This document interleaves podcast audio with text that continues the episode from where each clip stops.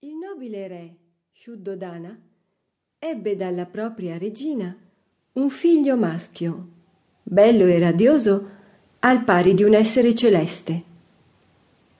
Un saggio rivelò al re che quel formidabile figlio un giorno lo avrebbe abbandonato per ricercare l'illuminazione, sconvolgendo così la sua mente. Shuddodana si chiese Dunque, le mie fatiche saranno sprecate. Questo virgulto della mia stirpe è destinato a essiccarsi ancor prima di fiorire. La mia dinastia rimarrà senza fama e senza eredi.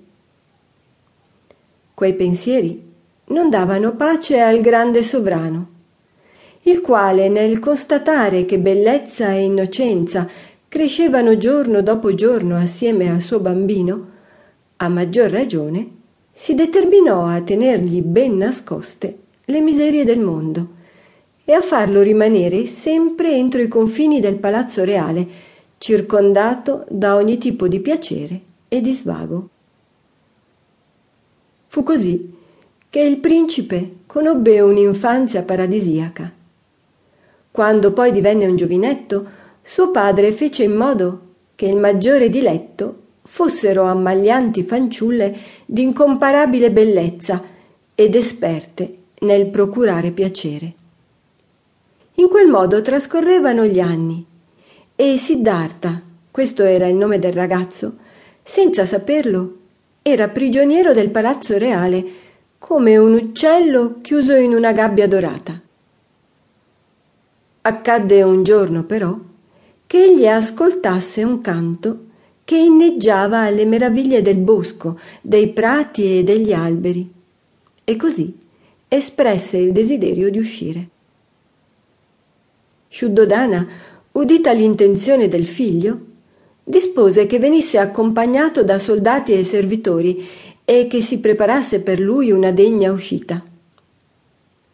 Soprattutto comandò che dalla via maestra venissero allontanati vecchi e malati. Ogni persona afflitta da disgrazia doveva essere rimossa, affinché il giovane principe non ne rimanesse turbato. Quando tuttavia le cose devono accadere, a poco servono i nostri stratagemmi.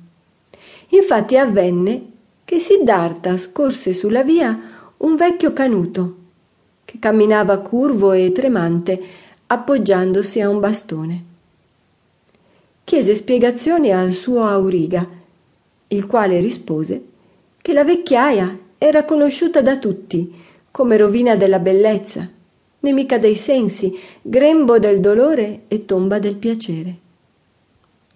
Tutti gli esseri, per effetto del tempo, ne fanno esperienza. Il principe restò sconcertato a quella notizia e fece ritorno al palazzo molto turbato. Ma progettò presto una seconda uscita che fu preparata esattamente come la prima. Malgrado tutto, però, anche quella volta accadde che Siddhartha vide qualcuno che non avrebbe dovuto vedere. Un malato, emaciato e deforme Chiedendo di nuovo spiegazioni al suo auriga, venne a sapere che la malattia opprime tutti i viventi, generando sofferenza e infermità.